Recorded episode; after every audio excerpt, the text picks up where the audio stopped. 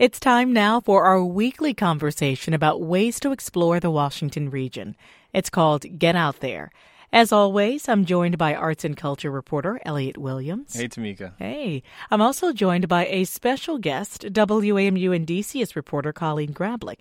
Welcome, Colleen. Thanks for having me. So good to have you here. You know, today we're talking about the National Zoo. Colleen, there's plenty going on at the zoo this month, specifically with the birds. That's right. The birdhouse was first opened in the 1920s and it underwent renovations in the 60s, but then it went largely untouched for decades. I talked with the zoo's curator of birds, Sarah Hallager, and she told me that by 2017, the birdhouse was in dire need of repair. So construction started in fall of 18 and uh, just took, it was a complex exhibit to renovate, and it just took that many years to to finish it, but mm-hmm. it's beautiful, I think. Very happy. And visitors will now be able to visit the exhibit. It's opening back up to the public on March 13th. Very exciting. So, what can visitors expect to see? I actually got a sneak peek of the space a little while ago, and there is quite a lot to see. A lot to see. Okay. So, which ones do you like? My personal favorites were the sanderlings in the Delaware Bay part of the exhibit. Mm-hmm. Those are the little birds that you see scurrying around on the beach with the tide. Mm-hmm. Obviously, they won't be doing that inside the birdhouse, but it's still pretty cool to see them up close.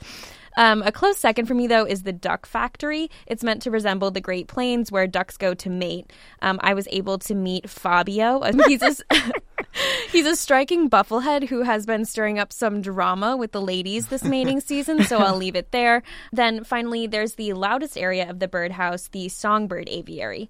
It's built to look like a coffee farm in South America, and it teaches you about the role that farming can play in bird species preservation. Well, lots going on, and spring is around the corner. So, what can visitors look forward to in the warmer months at the zoo? That's right. There are some new animals on view, actually. Uh, there's a one year old gray seal named JoJo who was rescued on a beach in New Jersey. So, okay. you know, I'm calling, I'm calling her uh, Jersey JoJo. Uh, and, you know, she had injuries and vision impairment. The zoo staff is taking care of her, and guests can now come say hi. There's a bald eagle named Acadia that recently went on view on the American Trail. Mm-hmm. Plus, visitors will get to see the new Andean bear cubs in person sometime this spring, uh, date to be announced. They were born in November and have been visible on the zoo's bear cam in the meantime. Oh, bear cam, love it. Now let's talk a little bit about our weekend plans. Colleen, what do you have going on? I'll be checking out the Nowruz market over on the Brookland Arts Walk.